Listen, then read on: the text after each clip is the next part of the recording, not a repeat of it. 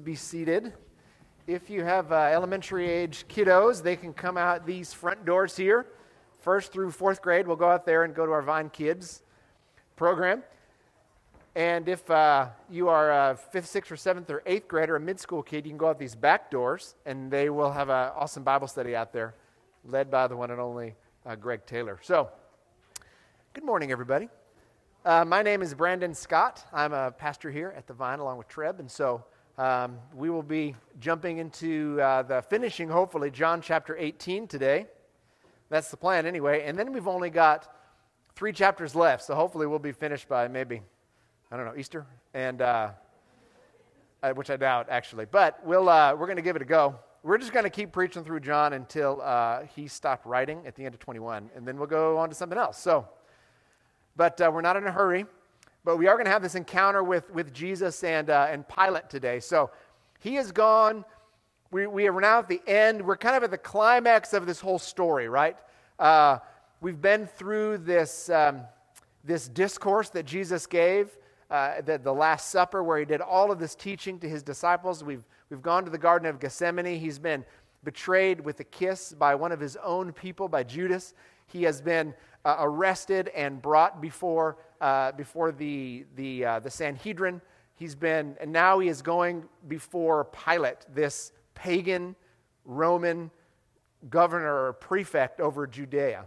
And he is now being brought before sort of the, the, the highest earthly government in the land to stand trial. He's been accused of blasphemy. He's been found guilty of blasphemy by the Sanhedrin, the ruling party of the Jews, but that doesn't really mean much to the Romans. And so he is now being charged with trumped up charges of basically sedition or treason against the Roman Empire.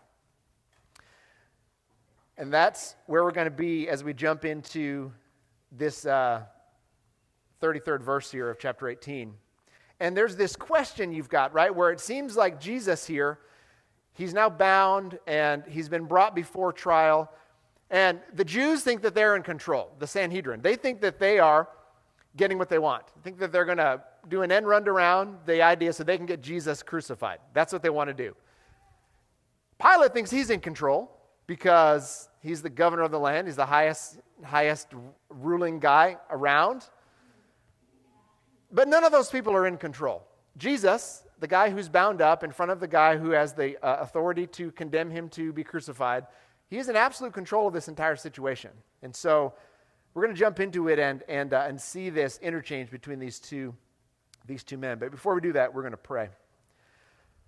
Lord Jesus, uh, what a wonderful time just to sing of the reality that you paid it all, that your substitutionary atonement for us on the cross paid for all of the sin of all of mankind once for all. And we must rest in the incredible and almost unbelievable beauty of that reality. There is nothing that we can do to pay for our sins against a holy God. You did it all. And the only claim that we can make when we stand before you as our judge is that Jesus paid it all. And we are so grateful to just rest in the finished work of Christ on the cross thank you for that, for your death and for your resurrection and for giving us new life. We come to you today to study your word, to see an interaction between Pilate and the Lord Jesus. As you sit in your seat, just ask the Lord to just teach you whatever it is that He wants you to learn this morning. Pray that He would remove whatever barriers are in your mind and in your heart Pray for someone next to you, behind you. Look at their faith. Think, think of their face and just pray for them that the Lord would teach them what He wants them to learn today.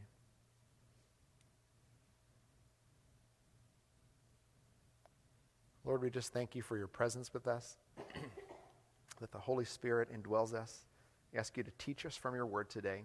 I pray that the words of my mouth and the meditation of my heart right now would be acceptable and pleasing to you my Lord, my rock, and my Redeemer. Would you be glorified as we worship you? In Christ's name we pray. Amen. All right. So we're in John 18, verse 33. And um, so the context of this, right, just again, is that Jesus is now gone before. He, got, he gets arrested. He gets brought before, as Treb went over a couple weeks ago, he gets brought before Annas and then before Caiaphas. And, and now he's been brought up to, uh, he's been brought up, it's early morning now, on what would for us become Good Friday. And he has now been brought before Pilate. And the Jews bring him up. And remember the, last week, this great hypocrisy that they would not cross into the palace. And so the, uh, they didn't want to make themselves unclean during this festival time while they were planning the, the murder of the Lamb of God. But they, they don't want to do this. And so Pilate has this incredible exchange with the Jews, and they have all this really deep and ugly history. He was brutal to them, and they hated one another. And now Pilate is actually going to bring Jesus in and question him. And so that's where we start in verse 33. It says, Pilate then went back inside the palace, summoned Jesus, and asked him, Are you the king of the Jews? Is that your own idea? Jesus asked, or did others talk to you about me? Am I a Jew? Pilate replied. It was your people and your chief priests who handed you over to me. What is it you have done? Jesus said, My kingdom is not of this world. If it were, my servants would fight to prevent my arrest by the Jews. But now my kingdom is from another place. You are a king then, said Pilate. Jesus answered, you are right in saying I am a king. In fact, for this reason I was born, and for this I came into the world to testify to the truth. Everyone on the side of truth listens to me. What is truth? Pilate asked. With this, he went out again to the Jews and said, I find no basis for a charge against him. But it is your custom for me to release to you one prisoner at the time of the Passover. Do you want me to release the king of the Jews? And they shouted back, No, not him. Give us Barabbas. Now, Barabbas had taken part in a rebellion.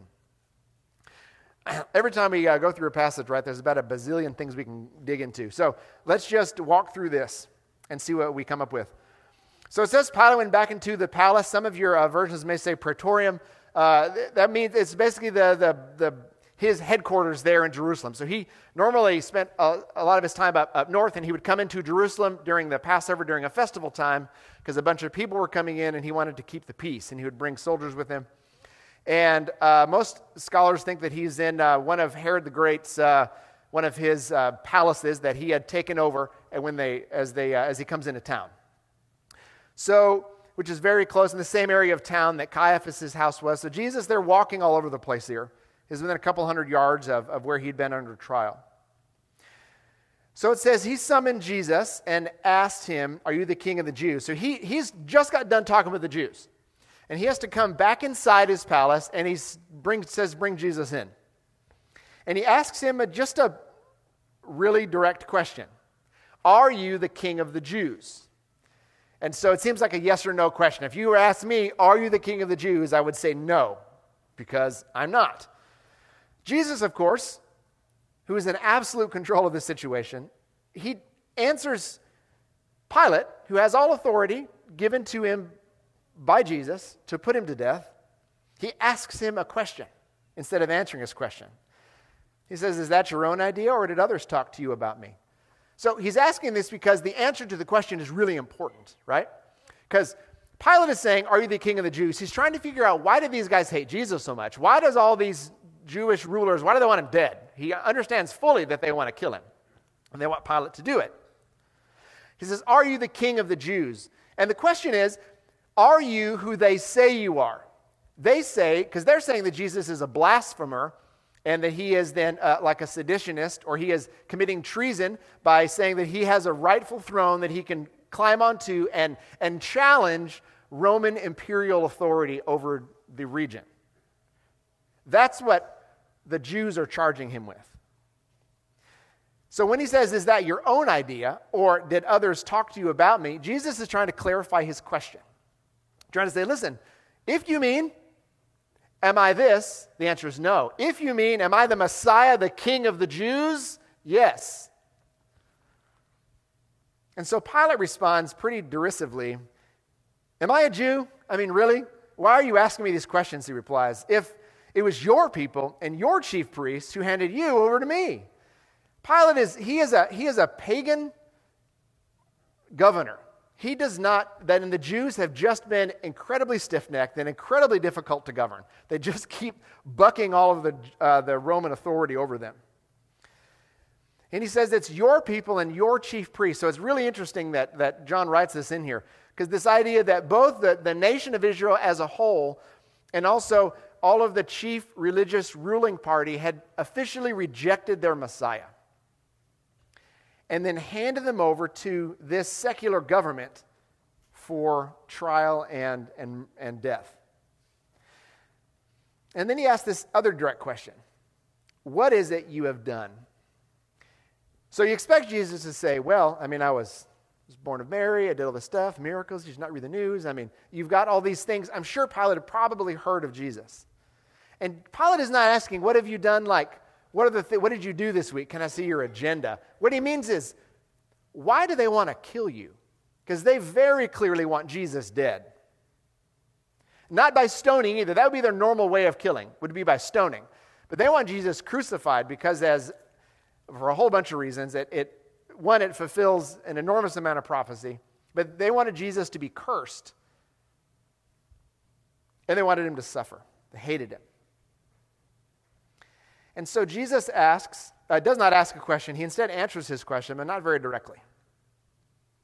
In verse 36 says, Jesus says, My kingdom is not of this world. If it were, my servants would fight to prevent my arrest by the Jews, but now my kingdom is from another place. Or, but now my kingdom is from another place. It's probably a better way to read that. So, that word kingdom there might be better translated kingship. It has this idea of um, really of, of, of, royal power, of the authority to rule and govern. Uh, people would not, we don't really have a very good idea of kingship or, or king, kingly rule here. We are under a government that is supposed to be by the people and, uh, and, and for the people, where we elect people to lead us, and then they help lead us. They're supposed to be servant leaders of the country. We don't have a king over us. And so, this idea for us is sort of, we as Americans definitely bristle at this kingly authority. But Jesus is really saying that my, my kingdom, not necessarily his, the, the plot of land where he is reigning, but my authority to reign as king isn't from here. And he says, Listen, if it were, my servants would fight to prevent my arrest by the Jews. It's interesting. He says that they would. And they did. I mean, Peter, right, tried to lop the guy's ear off, but it didn't. That's not what Jesus wants.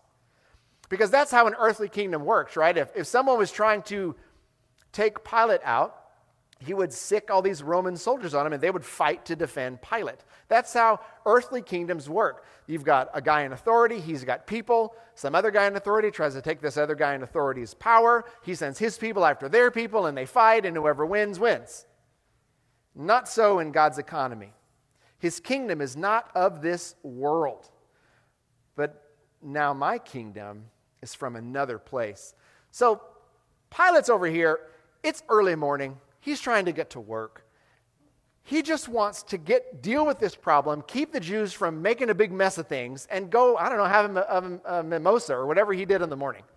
He doesn't, he's not really, he doesn't really care that injustice is being done. He doesn't. He's not all that, it's not like he's trying to set Jesus free because I don't think of a moral, we get no indication of that in the text. I think he just wants to keep the Jews from rioting. Because if they riot, all of a sudden he's got huge problems. He's got to send guys. They already hate him. And he's just trying to keep them from hating him just at a murmur. But if it comes to a roar, he's got big issues. So he's asking Jesus, listen, what did you, what did you do that makes them want to kill you? And Jesus' answer is, the authority that I have to reign is not from here. And basically, I'm from another world. Which is an odd answer, right? My kingdom is from another place. My kingdom is not of this world. You've got to be wondering, what is Pilate thinking? He's like, okay, I just want to know why they hate you. And now you're, I mean, what, like you're from Cleveland? I mean, where are you from? Why do you say it's not from here? What doesn't even make any sense? What do you mean? And so he says in verse 30, he says, and like you are a king then, so good, so I can, I can finally do this. And Jesus answers, he says, You are right in saying, I am a king, because he is a king. In fact, he says, For this reason I was born. See, Jesus didn't, he didn't get his kingship, he didn't get his authority from any human anybody. Matter of fact, his authority is, he has all authority in heaven and in earth has been given to Jesus. All the authority that exists in the created order is Jesus's. There is no one who has authority outside of the triune God. There's no uh, force or area or being that has authority that is outside of God's authority. Because if there were, whatever that being is would be God. He is omnipotent, He is all powerful, He is omniscient, He knows all things, and the application of His knowledge and His power give Him authority over all things. And so Jesus is saying, I am a king. I came into this world because I was a king. And then he says to do what? He's a very interesting kind of king. What do kings generally do? Kings are born and then they reign, they expand their kingdom, they maintain their kingdom, or they, they send out explorers to go and conquer other places. What did he come to do? To testify to the truth. You remember way back in John chapter 1, where John's given this incredible introduction? And he says, The Word became flesh and made his dwelling among us, and we have seen his glory. The glory of the one and only who came from the Father, full of what? Grace and truth. And then Jesus says later on in, uh, in chapter 3,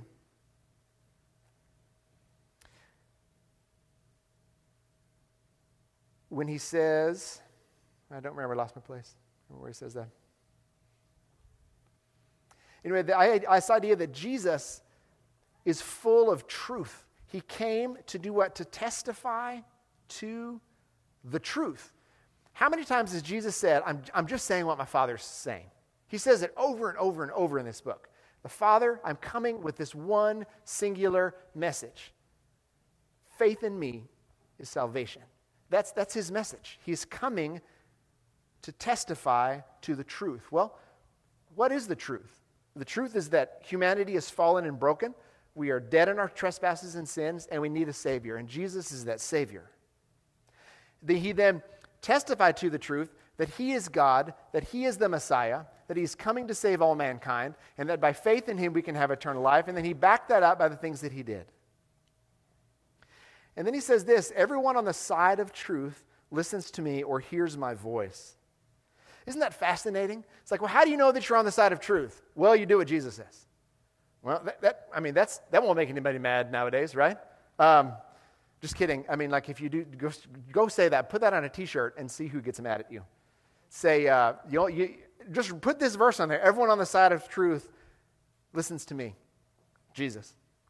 And wear that shirt around and see how many people are happy with you at the end of the day. I mean, I'll be super pumped for you. I'll be like, yeah, go get them. But not everybody else will be excited for you. Why is that? Um, the truth of the gospel is offensive to a dying world.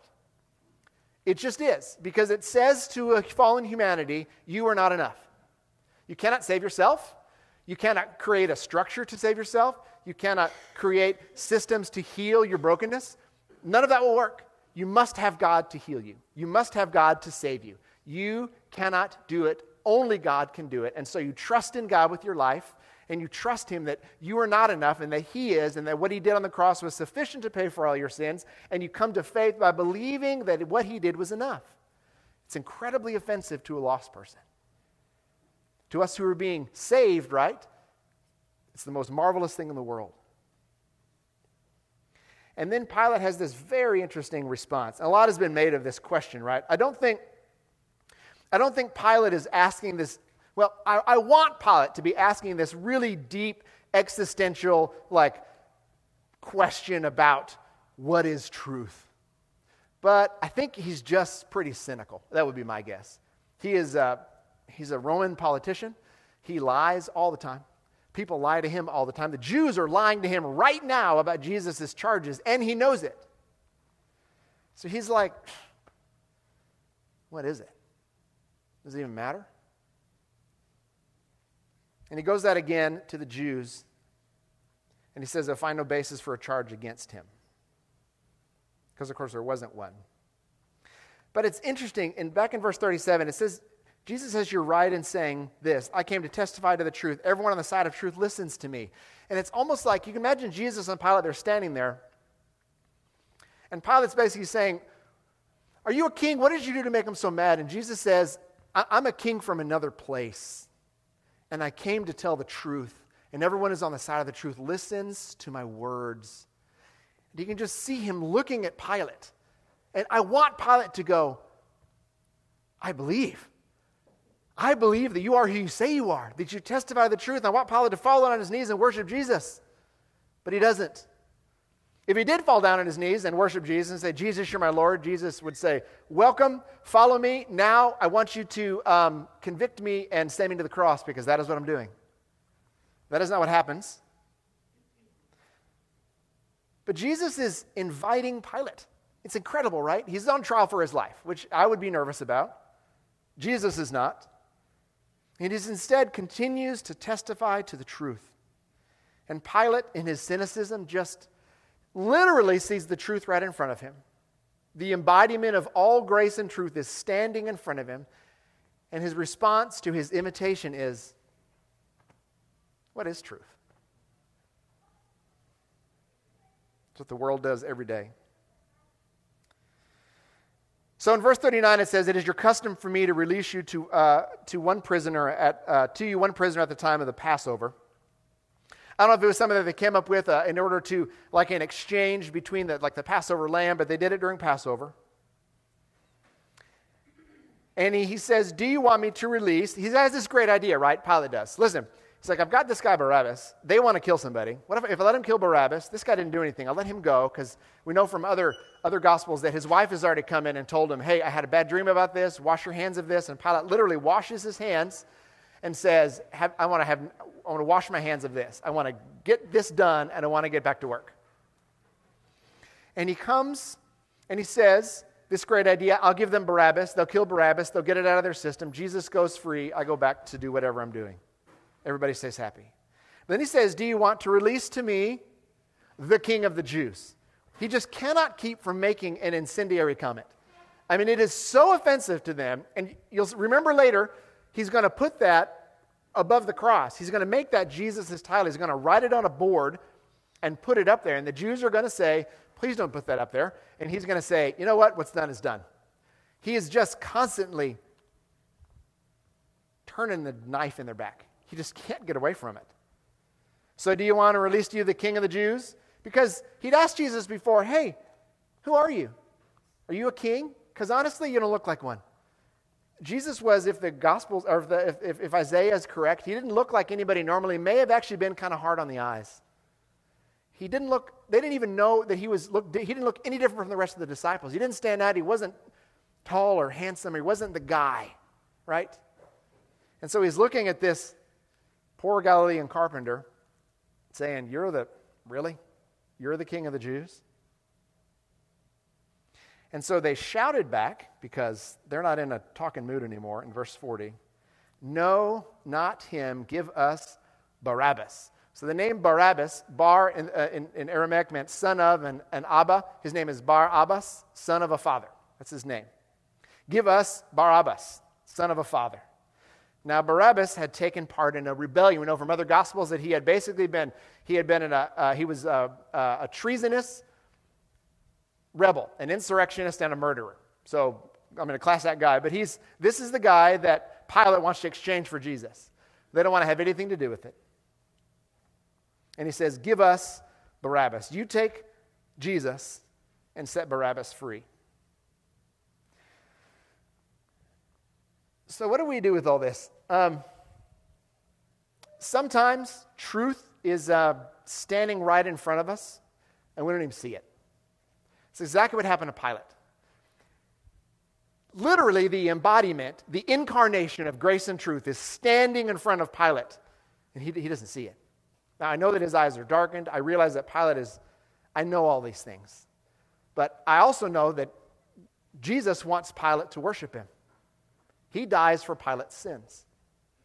And the truth is standing right in front of him and he can't even see it. And it happens to me all the time.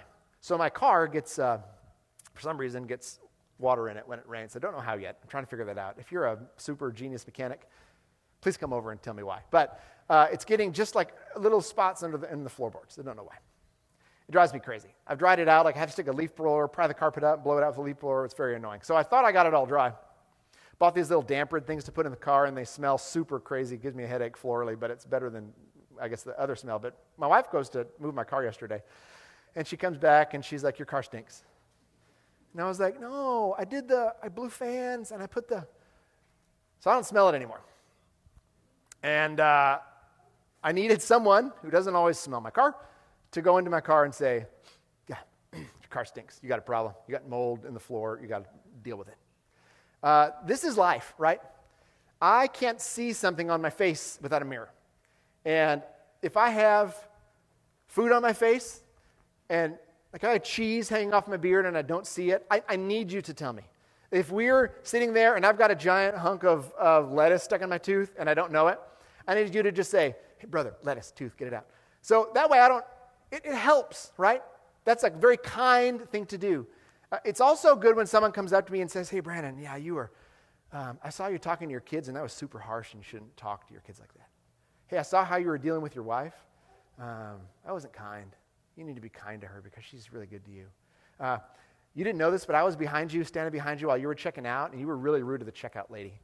Um, be, be kind to her. Be kind to one another. Ephesians 4.32. My kids have a song they sing about it. We need, we need the body to tell us, I need someone to tell me the truth, because sometimes it's standing right in front of me and I don't even see it.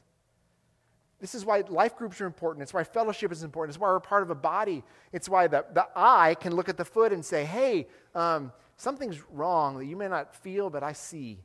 And the eye can look at the hand and say, hey, you got this dark spot on there? Go to the doctor right now.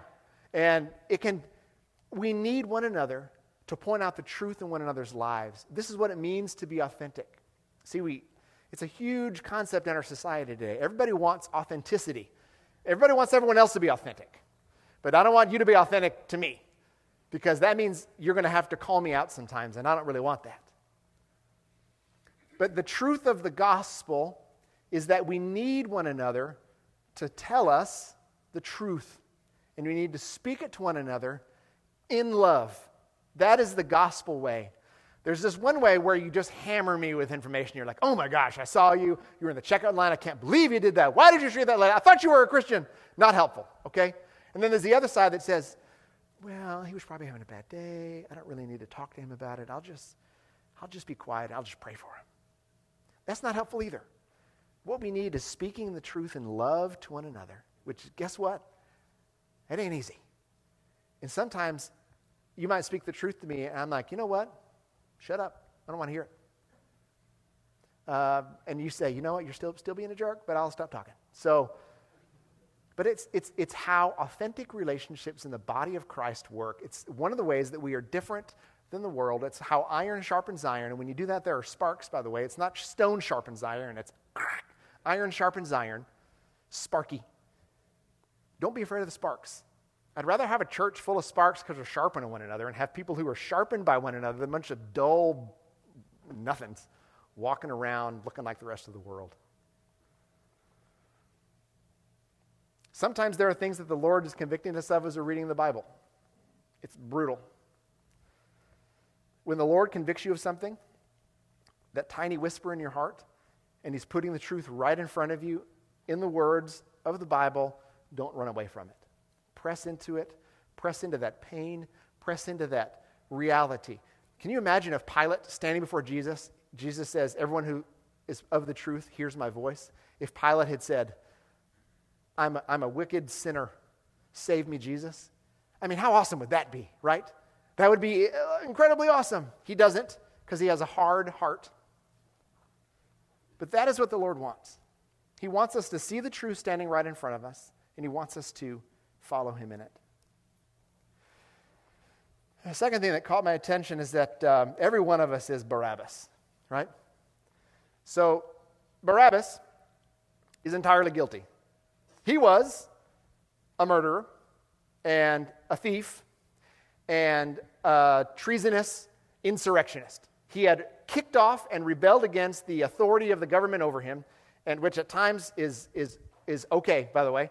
But he had done that and he had murdered someone in, a, in an uprising. I don't know who all he murdered. And the Roman authorities captured him, tried him, and then he was going to get killed. That's every one of us. I am as guilty as Barabbas against treason against the throne of heaven. I kick off every day the authority, the rightful authority of Christ's reign over me. When he looks at Pilate and he says, You are you are a king, and Jesus says, You are right in saying, I am a king. We throw the word king around that Jesus actually has all authority in heaven and on earth that includes over my own heart.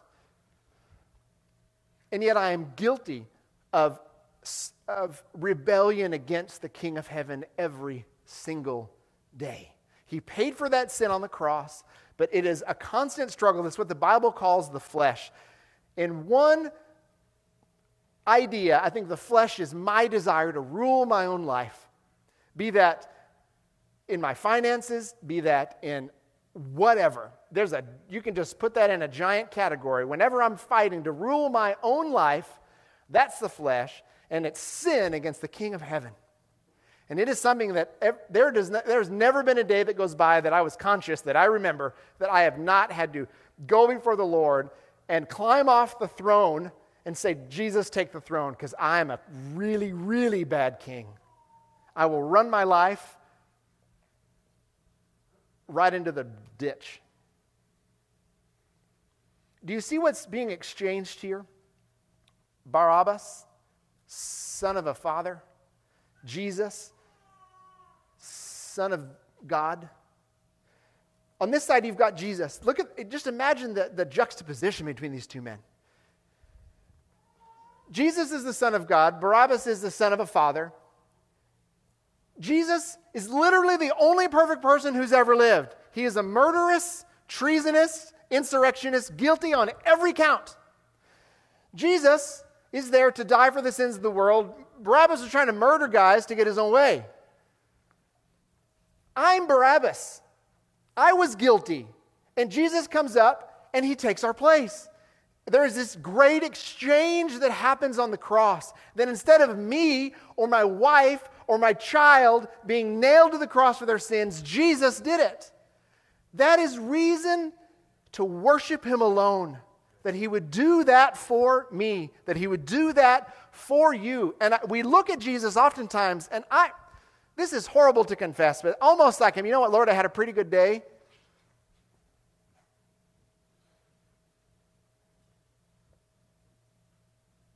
I'm doing pretty good on my own. Maybe the cross wasn't really necessary. All that pain, all that exchange. Give us Barabbas, they cry. On a quick side note, don't ever take Barabbas, okay? Always take Jesus in this exchange. You don't want me. You don't want whatever, whoever's up here preaching or writing a book or singing a song. They're a Barabbas just like you and I. It doesn't matter how good looking they are, or how well they can speak, or how well they can write, or how influential they are. Nobody is a greater speaker than Satan. Nobody is a better writer than the devil himself. And yet Jesus is over here, and he is the one who must be preached. It is he and he alone who is the head of the church. So, this whole concept of, well, he said this, or Piper said this or MacArthur said this. I don't care what they said, and neither does Jesus. I want to know what Jesus says in the Bible. Whatever someone else says is great. Many people have written many marvelous books. Learn from them. But only hold God's word over here. Done with that tangent. Last question I want to ask is that Jesus claims to be a king, and he is. And when you look forward to, um, yeah, I'm reading a lot, and some people say that Jesus here is just claiming king, like kingly authority over the hearts of men. Yes, he's claiming that. But he's also a king like a king is a king. And when he comes back in Revelation and he's crowned with many crowns and written on his thigh is a word that only he alone knows, and he comes back, he's not coming back to stand before a pagan prefect and get sentenced to death. He's coming back to reign as the King of Kings, and we are his servants. There's a psalm written a long time ago, Psalm 24, that asks a great question. And uh, Third Day actually sang a really great song after this title. So, Psalm 24, it's right after Psalm 23, by the way, which is very famous. David writes this The earth is the Lord's and everything in it, the world and all who live in it. For he founded it upon the seas and established it upon the waters. That's a pretty hefty claim. The earth is the Lord's and everything in it, the world and all who live in it. Everything and every person on this planet, they're God's. I mean, you start living that thing out, and all of a sudden everything gets changed. If we actually, if I went to my house and I'm like, Lord, I'm going to mow your grass today. I'm going to, I'm going to take care of your children today. Uh, I'm going to, I'm going to pay bills with the money that you gave me. I'm going to go to the job you gave me today. I'm going to sit under this tree that you made. I'm going to look at the sky that you created. The earth is the Lord's and everything in it. Utter dominion, utter authority. In verse 7, it says this, and it's this really beautiful poetic picture of it's this idea of you've got this king coming up to a city, and there's this great gate, and there's somebody inside, and then the king is outside. And so they say, Lift up your heads, O gates, be lifted up, you ancient doors, that the king of glory may come in. It's like a herald in front of the king, right? Saying, Hey, gates, be lifted up, ancient doors, open so that the King of glory may come in. And then in verse 8, they ask this question Well, who is this King of glory? It's like you see them from inside the city asking, Well, you want him? Who is he? And the herald outside says again, He is the Lord, Yahweh, strong and mighty, the Lord mighty in battle. So lift up your heads, O gates. Lift them up, you ancient doors, that the King of glory may come in. And then they ask again, Well, who is he, this King of glory? And they answer again, The Lord Almighty he is the King of glory. When Jesus said, You are right in saying that I am a king, He is the King of glory. We have no right to stand inside of our little protected, happy walls with my ancient gates and my ancient doors and say, Stay the hell out of here, Jesus. I don't want you in here at all. I'm going to stay in here. I'm going to build my little realm and I'm going to make myself happy. All the while, Jesus is outside saying, I am the King of glory. I am the Lord Almighty. I am the King of glory. Open the gate. It is the call to every unbeliever. If you're hearing my voice right now and you've never accepted Jesus as your Savior, He is calling you to Him now. He is the King of glory. Open the gate of your heart to Him. Let Him come into your life and save you from your sin. If you are a believer, He is still the King of glory and He rightfully reigns on your heart. Every day, we have to wake up and say, Jesus, King of glory, come in and reign. Reign over my attitudes, reign over my finances, reign over my family, reign over my work. Every breath I have, I want to breathe in your sovereign reign, and I want to breathe out your sovereign reign because I am not my own. He sits outside the city walls and he is saying, The King of glory, open up, you gates, and be lifted up, you ancient doors. I love reading about Jesus in the Gospels. It's hard, it was really hard this week to read this passage because you know what's coming, right? The shadow of Jesus' suffering and death is over this entire circumstance. And yet he's standing before Pilate, saying, Everyone who hears, who is of the truth, hears the truth and obeys it. And Pilate, in his cynicism, turns away. Do not let your cynicism of whatever the church has done to you in the past, whatever someone else has said to you, do not let that cynicism hole you up inside your walls when the King of glory wants in. Let's pray. Jesus, King of glory whose name I do not feel worthy to speak. Thank you for your love for us. You are such a good king. I thank you for your just magnificent reign. Thank you that you give us the privilege of serving in your kingdom, of calling out the name of Jesus. I call on you to be saved, and I call on you to, to Fill me with your power by your mighty Spirit every day. As we are just sitting here, as you are listening to my voice, if there is a fight for the throne of your heart, would you give up right now? Surrender to the King of glory. If you have never accepted him as your Savior, surrender to the King of glory.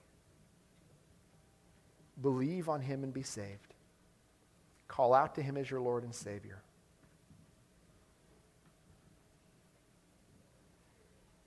If you have believed and you have never surrendered over the reins of your life to Jesus, do it now. And if you've done it in the past and there's something in your life that the truth is sitting right in front of you, but I don't know what it is.